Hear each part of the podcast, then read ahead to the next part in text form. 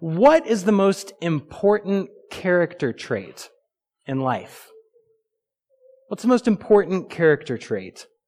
Um, I did some researching on this and I found a number of different articles that kind of talked about important qualities in relationships and important traits in, in business and employees and, and work. And, and for relationships, there were a number of things that came up. I saw, you know, kindness, respect, uh, good communication is important for relationships. And then uh, some articles I saw about actually uh, being a good worker for employment. There were things like having specific skills and knowledge that was important, the ability to multitask and, and having a hard work ethic and that sort of thing. And these are all good, right? But, but as I was looking through at these various lists, there was something that actually kind of appeared on every single one of them. And they didn't necessarily list it first, but it seemed to show up all the time uh, something that sort of rose to the top. Every single list seemed to have this in common. They used different words, but got at the same idea. Trustworthiness, honesty, and integrity. These are some of the words that, that popped up. One article that was actually written for employers uh, had a quote from the founder and, and, former CEO of Visa, right? You know, we don't have a Visa card. Um, and, and he gave this advice. He said, hire and promote first on the basis of integrity. Second, motivation. Third, capacity. Fourth, understanding. Fifth, knowledge. And then last and least, experience. He says, without integrity, motivation is dangerous. Without motivation, capacity is impotent. Without capacity, understanding is limited. Without understanding, knowledge is meaningless. And without knowledge, experience is blind. Experience is easy to provide, and it is put to good use by people with all of these other qualities. Right? So the, the most important trait, uh, according to this article, for work is not the kind of work that you do, but the kind of person that you are. A person of integrity. And this quality seemed to rise to the top among all the list of good qualities, both, both workers and, and in relationships. And so if integrity, honesty, trustworthiness is the most important character trait that we can carry, then perhaps one of the most important questions that we begin to ask is, well, who can we trust? And just like each of these articles had their own word for describing this trait, uh, Christianity also has a word for it. It's the word faith. Christianity affirms that the essential question is who do you trust? Who do you put your faith in? This question is so essential that we've actually come to refer to what we believe as Christian faith. Right? It could just as easily be called Christian trust.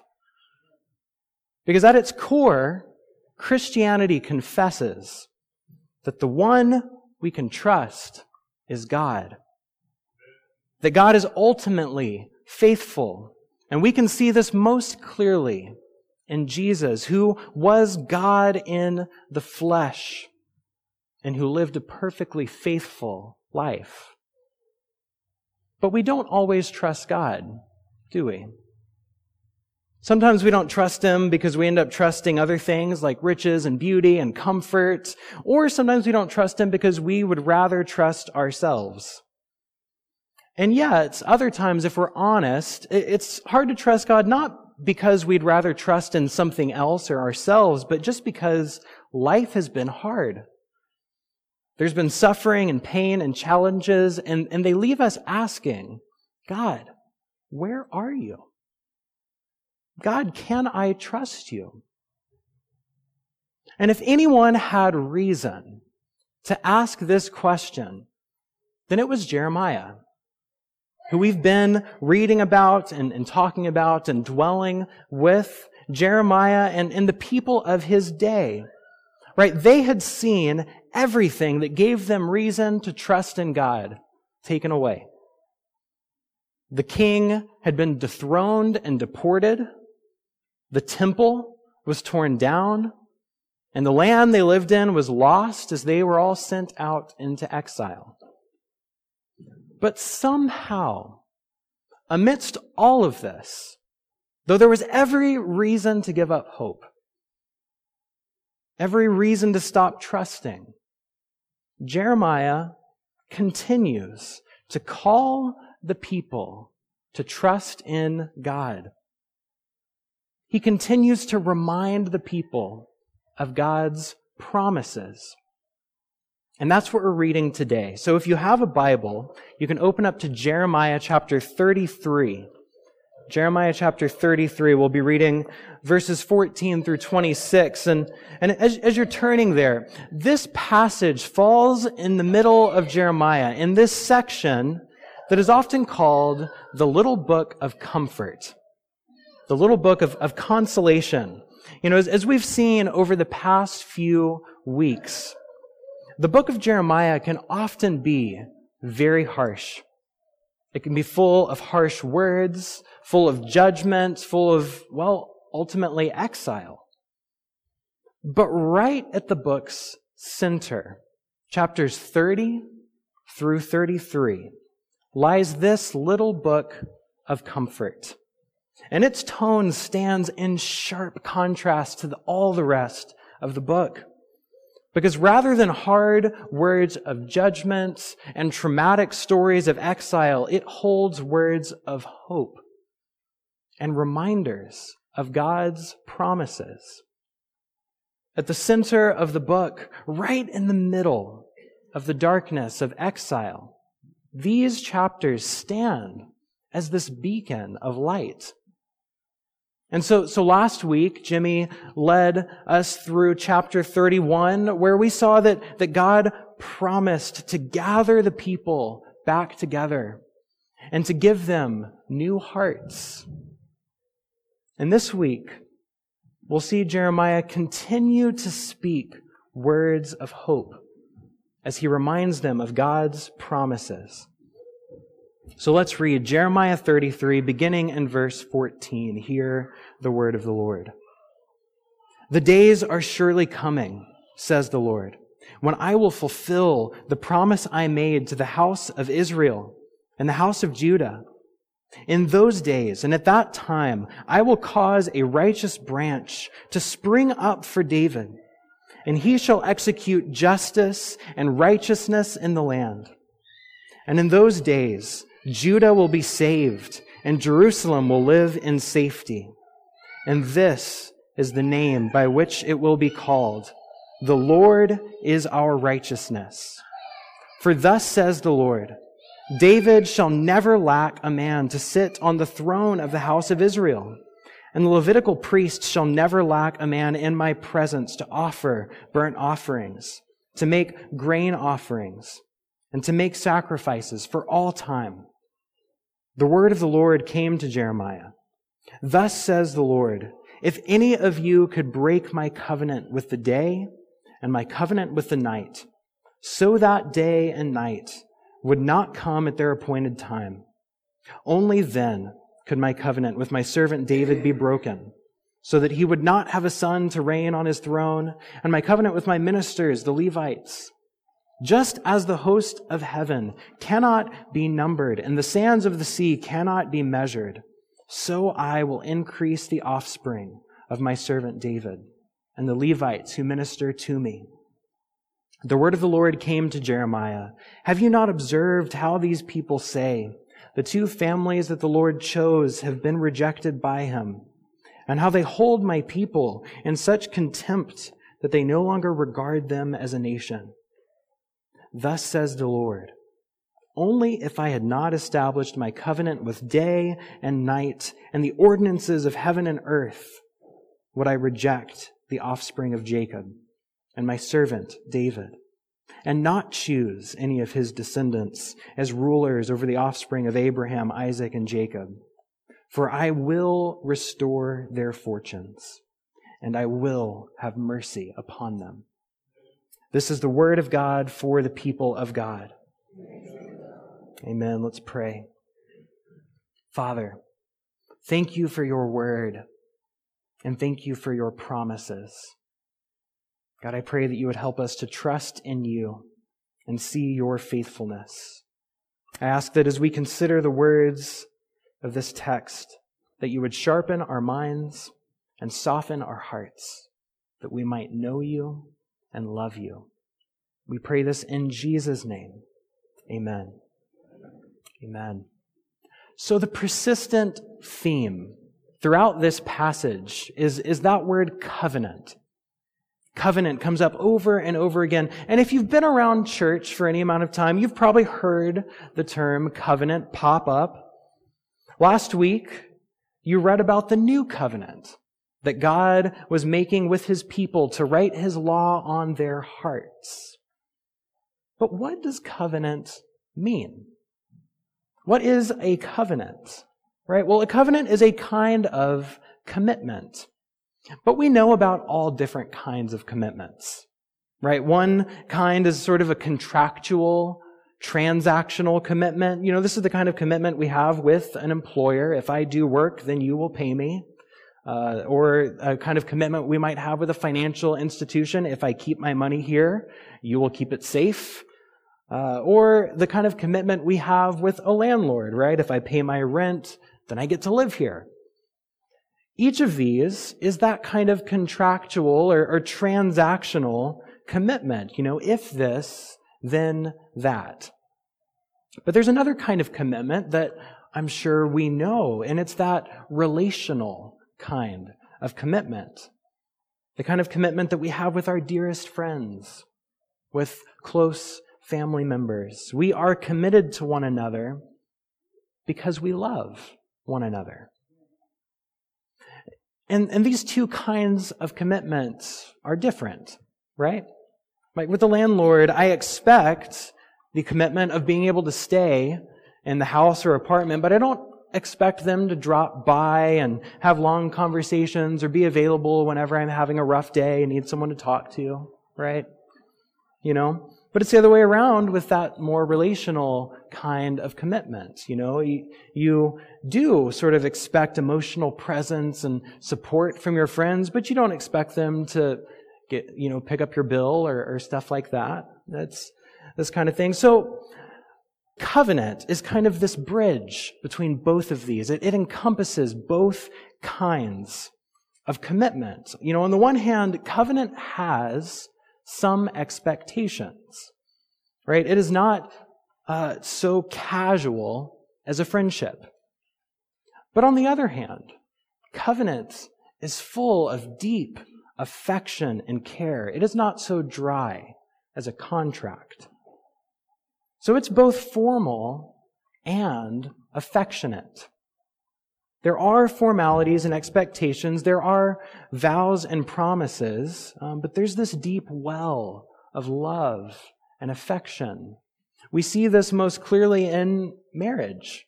That's why we call it a, a marriage covenant often. It, there, there's, there's responsibility and commitments, uh, but there's, there is love there as well. And this is what we see in this passage over and over again as we see covenants come up. There's, there's a, a reminder of covenants that God has made, promises that are both formal and affectionate. And this passage traces the story of God's covenants. And that's kind of what I want to do together as we think through this passage. Is just kind of look at this large story of the covenants of God. And the story of the covenants begins at the very beginning. We see that in, in this passage. It begins at the very beginning. In the beginning, God created the heavens and the earth. God said, let there be light, and there was light. He called the light day, and the darkness he called night. Right? And I love in our passage, did you catch that? He talked about day and night as a covenant. Right? He refers to the creation of day and night as a covenant.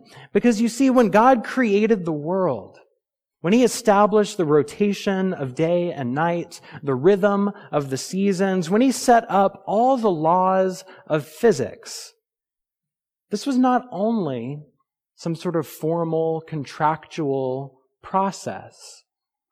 It was a covenant, which means it had its formal aspects, but it was also shot through with love and affection.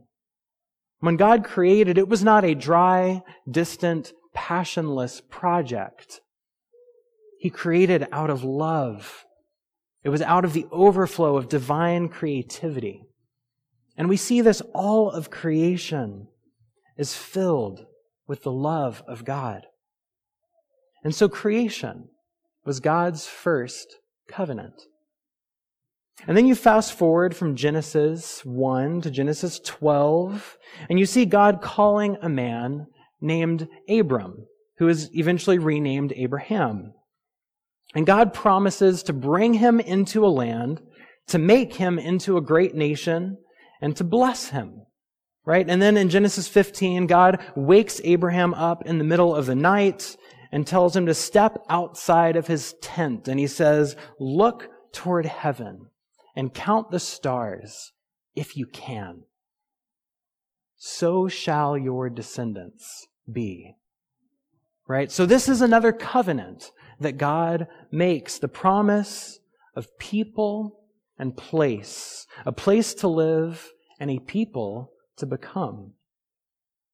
And that promise began coming true. It began to, to happen. Abraham had a son named Isaac.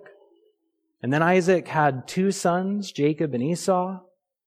And then Jacob has 12 sons who would grow to become the 12 tribes of the nation of Israel. And so we see this coming true, that he will make him into a great nation. They have become a people, but they don't yet have a place. Through a series of events, the people of Israel come to live in Egypt where they are ruthlessly ruled by the Egyptians. And you probably know the story. God raises up Moses and then leads them out of Egypt toward this land that had been promised to them, toward a place. And along the way, they stop at Mount Sinai, where God makes another covenant with the people. He gives them laws and, and he appoints the tribe of Levi as priests to be a sign of his presence among the people, to, to work and serve in the tabernacle. And just like the laws of physics that he had established in creation, the law that he gave at Sinai is not just a dry contract but it is the manifestation of his love for his people. And so this becomes another covenant. This gift of priests to serve in the tabernacle, to, to make sacrifices on the people's behalf. And so after Sinai, the people wandered through the wilderness. And after Moses passed away, Joshua finally led them into this promised land. And for a while they dwelt there with various leaders called judges who were raised up to protect them and lead them and point them toward God. But things start going pretty bad. Things get messy, and so the people end up crying out for a king. And they appoint a man named Saul to be king. And Saul did well for a while, but he ends up becoming consumed with his own kind of political agenda and eventually starts to just go downright mad. And, and so God anointed David to become king. And David, as we know, was fierce as he battled Goliath, and he was also foolish as he lusted after Bathsheba. But amidst his ferocity and his foolishness, he is called a man after God's own heart. Because he admits his wrongdoing and he turns to God in repentance. and trust. And so when David became king, God makes another covenant with him. God says to him, Your house and your kingdom shall be made sure forever before me. Your throne shall be established forever. And so this was another uh, covenant, the gift of a king to rule and to reign. And then after David died, his son Solomon became king and did many great things. He's the one who built the temple originally and, and he expands the nation of Israel. But by the end of his life, he had turned away from God and pursued all kinds of other things. And after Solomon's death, the nation is sort of thrown into all kinds of political turmoil. The nation ends up dividing into two, a northern and a southern kingdom. There's northern Israel and southern Judah. And then comes that long line of king after king after king that we read about in Kings. And some of them are good, trusting God, but many of them are evil, turning away from God. And after a while, the northern kingdom, ends up falling to the Assyrians. And those people are carted off into exile. But Judah still remains, right? Jerusalem still remains. The temple still stands. But we've been reading Jeremiah. And we know what happens. Finally, we get to Jeremiah's day when the southern kingdom falls to the Babylonians. And when they invaded Judah, they deported the king, they destroyed the temple, and they left everyone else in exile. And this is the world that Jeremiah is speaking to. This is the world that the people are now living in. And so we step back and kind of look at this big picture and consider all of the covenants that God had made. The covenant to Abraham, the promise of a place. The covenant with the Levites, the promise of a priesthood. The covenant with David, the promise of a kingdom. But then, consider the people's circumstances. There's no king because the kingdom has fallen. There are no priests because the temple's been destroyed. And there is no place because they're in exile. The people's circumstances seem to fly in the face of all of God's covenants. So the question arises can we trust God? And in verse 24, we see this. It says, Have you not observed how these people say the families that the Lord chose have been rejected by him? The people are beginning to wonder, right? They no longer think that God can be trusted. The covenants are broken. The people are rejected. But there is at least one covenant that remains. And this is what Jeremiah points to. In verse 20, Jeremiah speaks for God. If any of you could break the covenant that I have with the day and the covenant that I have with the night, so that day and night would not come at their appointed time, only then could my covenant with my servant David be broken so that he would not have a son to reign on his throne, and my covenant with my ministers, the Levites. Just as the host of heaven cannot be numbered and the sands of the sea cannot be measured, so I will increase the offspring of my servant David and the Levites who minister to me. You see, there is every reason to give up hope there is every reason to turn away from God. There's no king, there's no priests, there's no temple, there's no home, but there is still day and night. The covenant of creation still stands firm. It's as though Jeremiah is saying, though it may be night now, day is still coming. The covenant of day and night is not broken, and neither are any of the other covenants. And so Jeremiah proclaims, the days are coming when I will fulfill the promise I made. He says, a righteous branch will spring up from David. He says, the people will be brought back to justice and righteousness in the land. He says that David will never lack a man on the throne, and the priests will never lack a man in my presence.